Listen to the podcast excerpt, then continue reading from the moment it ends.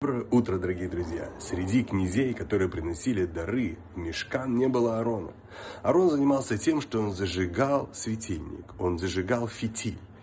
И Всевышний сказал Моше передать Арону, чтобы он держал огонь у фитиля, горелок, так долго, пока они не разгорятся в полную мощь.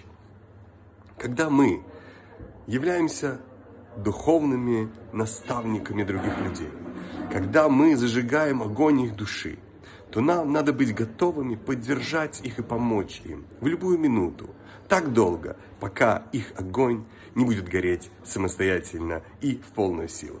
Прекрасного дня, удачного настроения и замечательной новой недели.